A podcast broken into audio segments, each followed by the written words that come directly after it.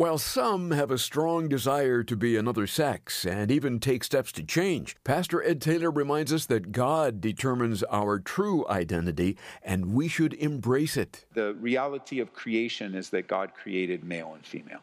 That's an important distinction. I know there's gender confusion today. I know there's gender fluidity. I, I know there's all sorts of, of thoughts and offers and now different pronouns, and the world's all into it. But you've got to remember something you are not of the world. And here he is. We know what God's intention. He made us male or female. That's his creation. And it's a good place to be within the realm of where you were created. Or what do they say today? It's good to be in your lane. right? Stay in your lane. It's a safe place to be. This is amazing grace.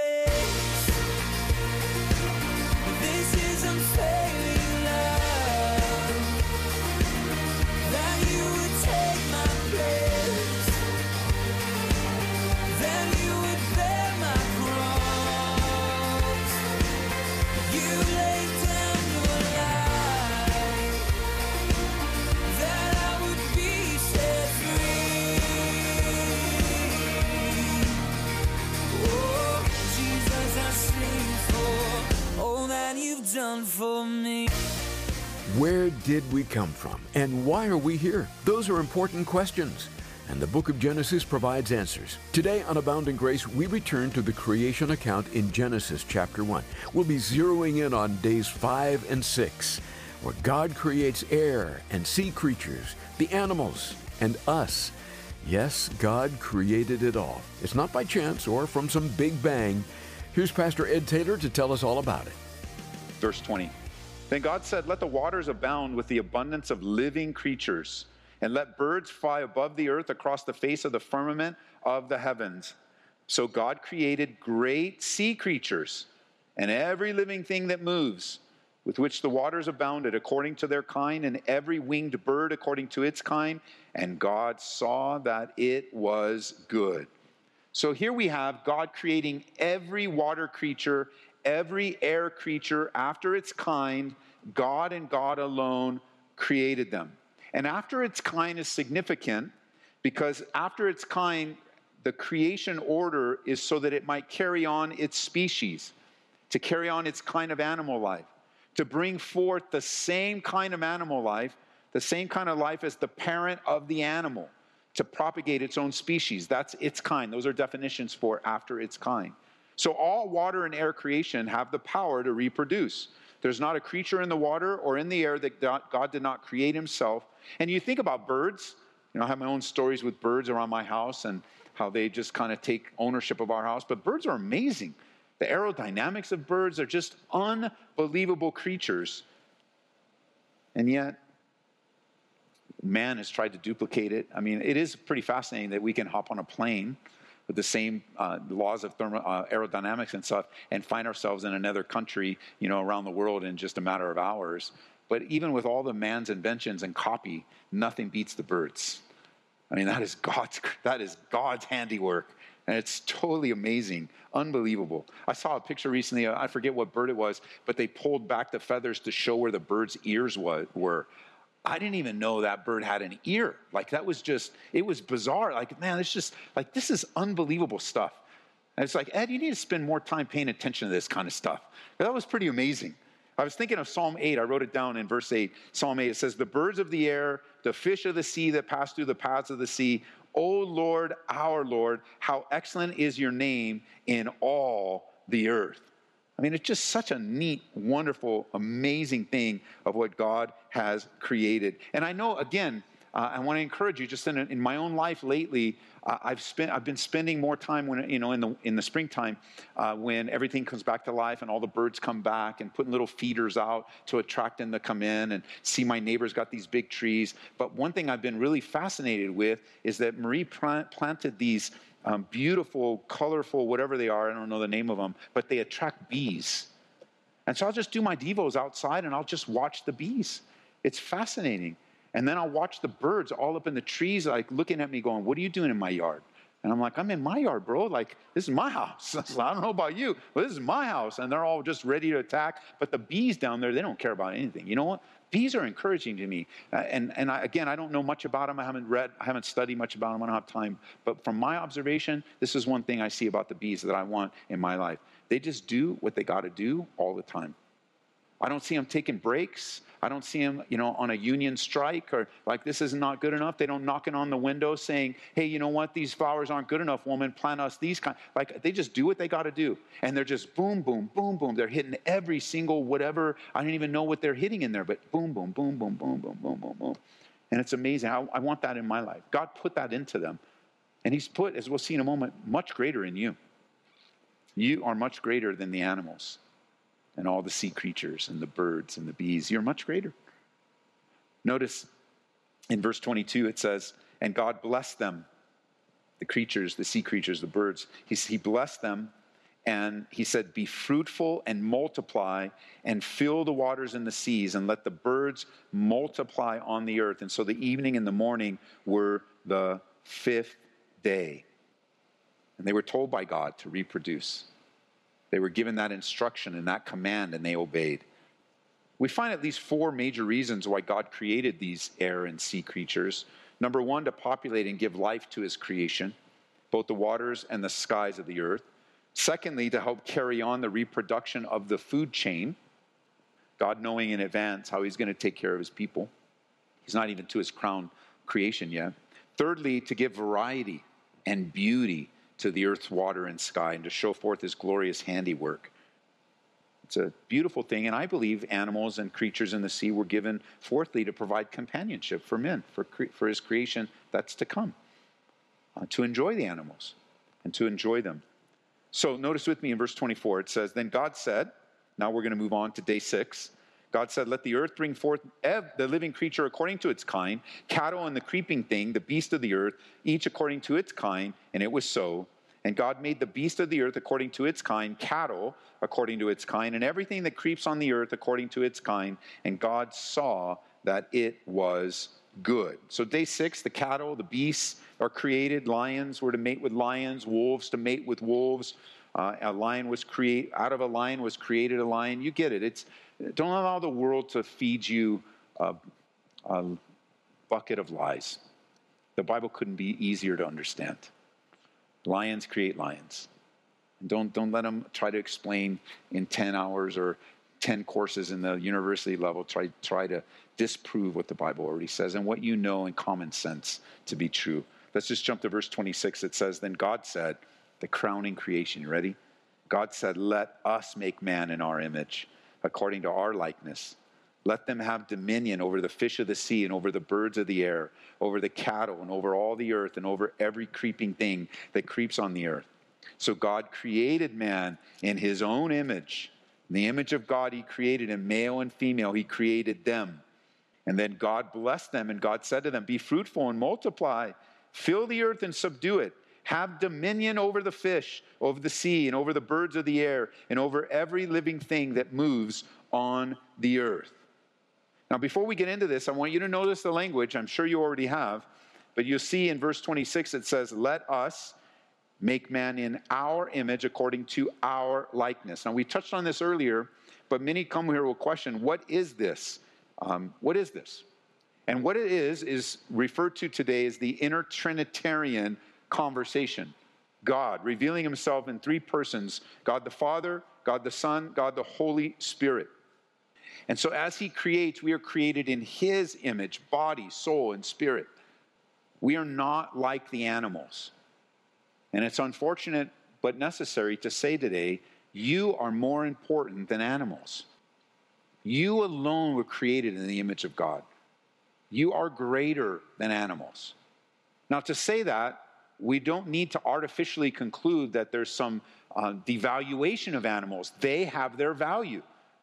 But on the value scale, humans are more valuable than animals. And even as we look at the variety and the uh, amazement of God's creation of animals, there is great variety in men and women as well. Amazing variety among us, the infinite wisdom of God. And so here he is, God speaking within the Trinity. God, we are made in the fullness of the Godhead, the fullness of his image. In Isaiah 44, you can jot it down. It says, Thus says the Lord, your Redeemer, he who formed you from the womb. I am Yahweh, who makes all things, who stretches out the heavens all alone, who spreads abroad the earth by myself. And so you, here you have a singular statement that is now unpacking, you know, because as you read through the scriptures, you have what's known as progressive revelation. And what that means is the more you read the Bible, the more revelation you receive. And that's why you start to piece together as you read through the Old Testament. The Old Testament is not the fullness of the revelation of God. You need to continue reading on to the end of Revelation. And that's the fullness of what God intended for us to learn about Him. So uh, the more you read, the more progressive your understanding comes. And the, simple word, I'm not using that word in a political uh, term whatsoever. I'm, I'm using it in its real um, term. You make progress. Your knowledge of God progresses. So we refer to that as progressive revelation.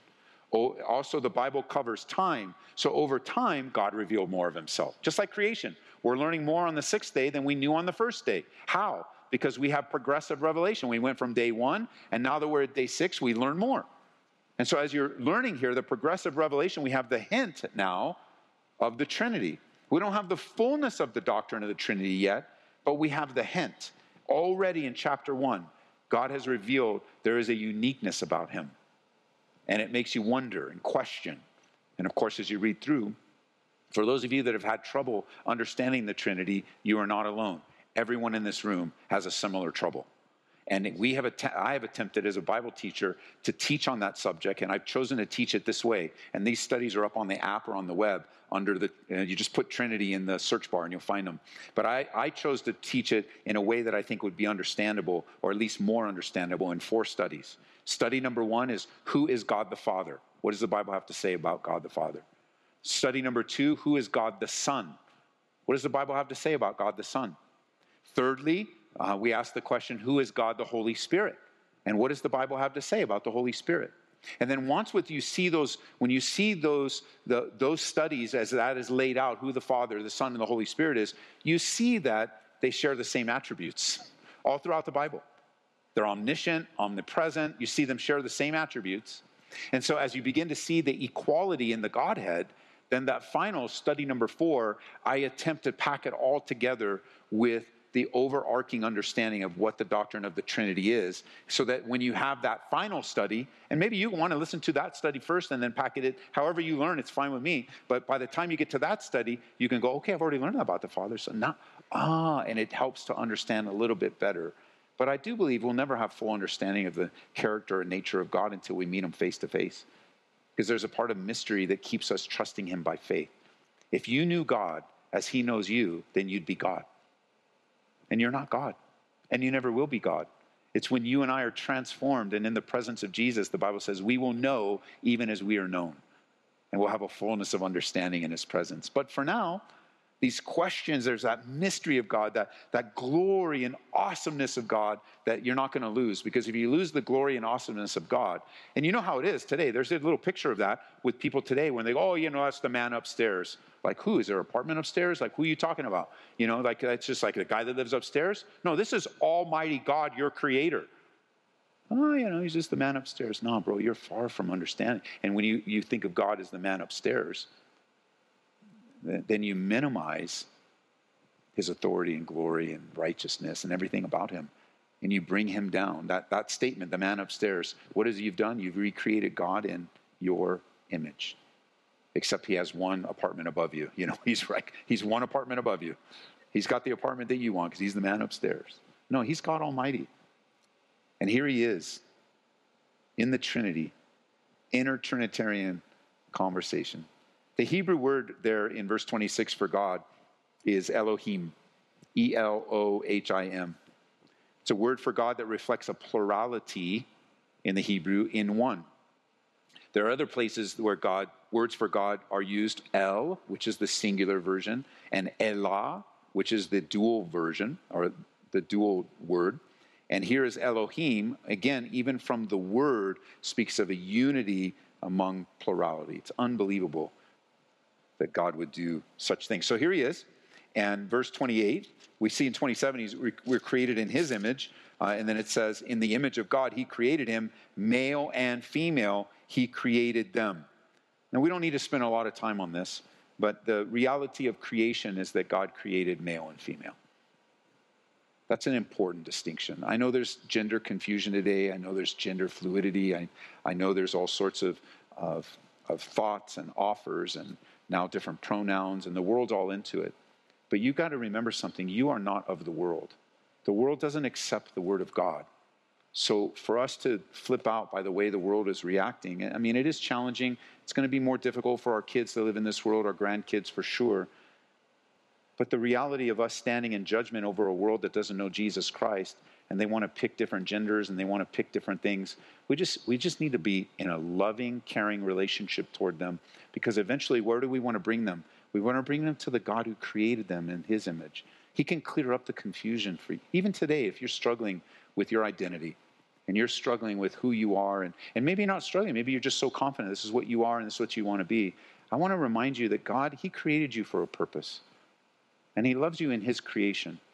And, I know all kinds of things happen to us that, that hurt us and harm us, and there's bullies and people made fun of you because maybe, maybe you, you are more feminine on the one side or more masculine on the other side. And so everybody's got their opinions and labels, and, and that hurts. I just acknowledge that hurt in your life today. You might be listening on the radio, kind of under, under the radar, and, and uh, you know, you've just been even mistreated by the church or by some Christian getting mad at you, picking at you, throwing things at you. Look, that's not the heart of God. God has compassion on you in your confusion. Well, I'm not confused, I'm confident. Well, God still has compassion on you. And here he is. We know what God's intention. He made us male or female. That's his creation. And it's a good place to be within the realm of where you were created. Or what do they say today? It's good to be in your lane, right? Stay in your lane. It's a safe place to be. It's a safe place to be. Notice he says, God blesses them in verse 28, and there's a purpose for male and female. There's a purpose your anatomy is the way it is. There's a purpose why you have reproductive organs the way you have. There is a purpose. And any surgery or anything that cut or add, like that doesn't change the purpose of God. And all the changes and all the surgeries and all doesn't change your essence of your DNA. God made sure that even all the outward things would change. But inwardly, you're not going to change. And you have here, notice he says, this is he says, God blessed him and told him, You be fruitful and multiply, just like the animals. Be fruitful and multiply. Fill the earth and subdue it. Have dominion over the fish of the sea and over the birds of the air, over every living thing that moves on the earth. I've given you every herb that yields seed, he says in verse 29, which is on the face of the earth. Every tree whose fruit yields seed to you shall be for food. Also, to every beast of the earth, to every bird of the air, and to everything that creeps on the earth in which there is life, I have given every green herb for food, and it was so. And I, we, we addressed this in our last study, but it doesn't say I give you every green herb so you can get high and you can get drunk and you can abuse yourself. He says, I've given these things to you, and again, apart from sin, for your benefit, not to be abused. And we talked about marijuana and being under the influence in our study last time.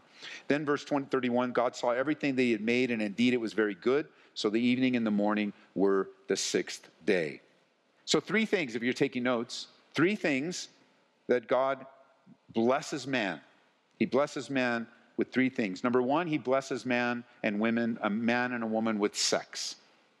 Sex is a blessing and a gift from God. He says, Be fruitful and multiply. God invented sex. And he placed it in the confines of marriage.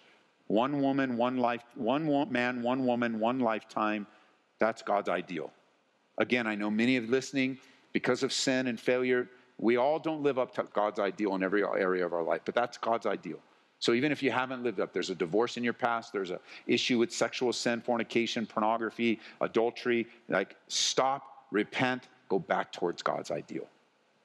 That's what he's saying. That, that's God. Whenever you hear a pastor, hopefully, when you hear pastors go, This is God's ideal. Look, I know we all fall short. So when we fall short, that's called sin. What do we do with sin? We acknowledge it, we repent, we forsake it, and we go back toward God's ideal. That's what's best for you. Sex is like fire. Like in the right condition, it's a beautiful thing. When it's not in its right condition, it's destructive. It's destructive. Man, unfortunately, has ruined and perverted sex, taking it to the depths of corruption and depravity like never before. From the beginning, it was not so. Secondly, sex is gift number one. Secondly, number two, supremacy. Supremacy. Notice that word dominion. It speaks of supremacy. You're to have dominion over all the earth. God gave the earth to man. The word dominion means lordship, it means authority. You have authority over all creation. So you can enjoy it all. Explore the earth, test it, check it out, care for it. There's no indication whatsoever, ever, from God's perspective, for us to destroy the earth or to harm it or to not treat it with the type of respect that it's there for. There's included in this hunting, fishing, everything is enjoy the bees, enjoy the plants. God has given us all things richly to enjoy. But we're not to be careless. You know, I, I know that many years, I, I, I, haven't heard it recently, but I'm sure it's still around. You know, Christians are going around, well, you know, it's all going to burn anyway. And so they're just careless. You know, throwing trash all over the place, litter, being careless with the, with the earth, being careless in so many different ways. Well, you know, it's all going to burn. Like, that's not God's heart. God's heart was not, He didn't give you everything, just destroy it. It's, it's kind of like your kid, you know, this is again an illustration in the house. You guys move into a house and you know you're going to move in five years. Yeah, kids, just destroy it. We're leaving in five years anyway. No, that's not, you don't, you're teaching your kids how to care for things, how, how to be good stewards, how, how to acknowledge that what we have has been given to us by God. And even if, it, if, if you're renting, you know, Marie and I, we rented for many, many years. We taught our kids to respect that which we were renting. It didn't even belong to us. So we had to have a higher level of care and concern so that we could give back that apartment back to the owner in a better condition or in an acceptable condition that we weren't reckless and you know, finding ourselves careless and reckless. God doesn't want you careless. And dominion doesn't mean careless and recklessness, it means care and concern and enjoying. And then finally, in verses 29 through 30, we see the third gift sex, and then supremacy, and then I, using all S words here sustenance. Sustenance. All the vegetation is yours. It seems in the beginning that man and animal were vegetarians in the beginning. But as we see we move forward, we see animals were killed and eaten later on, and that was within the will of God. And what I see is an amazing harmony between man and beast, and beast and beast, and yet not so today. It's wild today.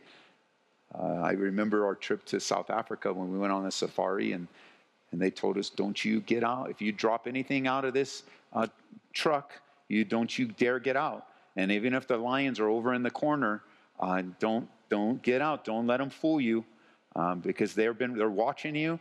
They're ready for you, and they'll be here faster than you even bend over to get your phone or your hat. Don't do it. And we did get to see that. It didn't, nobody, nobody got their hand bit off or anything. Like nobody was sinning so bad that God sent a lion to bite their hand off. But we did get to see a feeding time so the, the you know the lions were going through this thing. We're like, I think we got ripped off on this little safari because the lions were all lame. They're laying around lazy. They're doing nothing. They're kind of dingy, and we're like, oh man, this is not what I this is not what I thought lions were. But then we got to see as we were leaving uh, one of the uh, trucks coming in to feed them. Hey, they were legit lions. They were legit. So, you know, in the beginning, lions were all, it looks like before the fall, you know, there was a lot of harmony and beauty. This, of course, sin has wrecked that today. You don't want to be messing around with lions. You don't, even if they look lame, don't mess around, right? Because there's animosity now and difficulty between us. There's coming a day, though, when Jesus Christ will restore this harmony and peace among man and beast.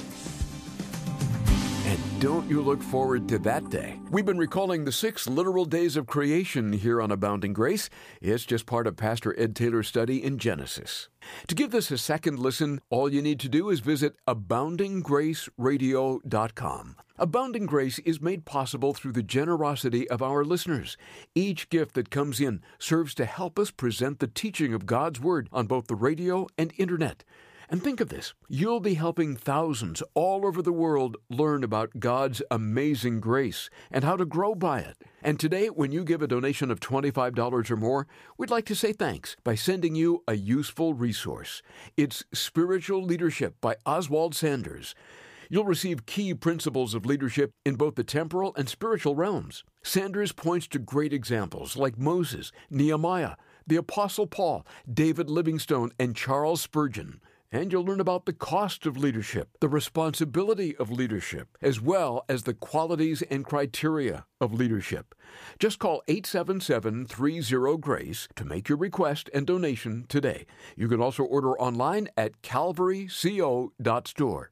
Well, now that God has created everything, what does He do next? He rested. We'll hear about that tomorrow on Abounding Grace when our study of Genesis resumes with Pastor Ed Taylor. Amazing grace.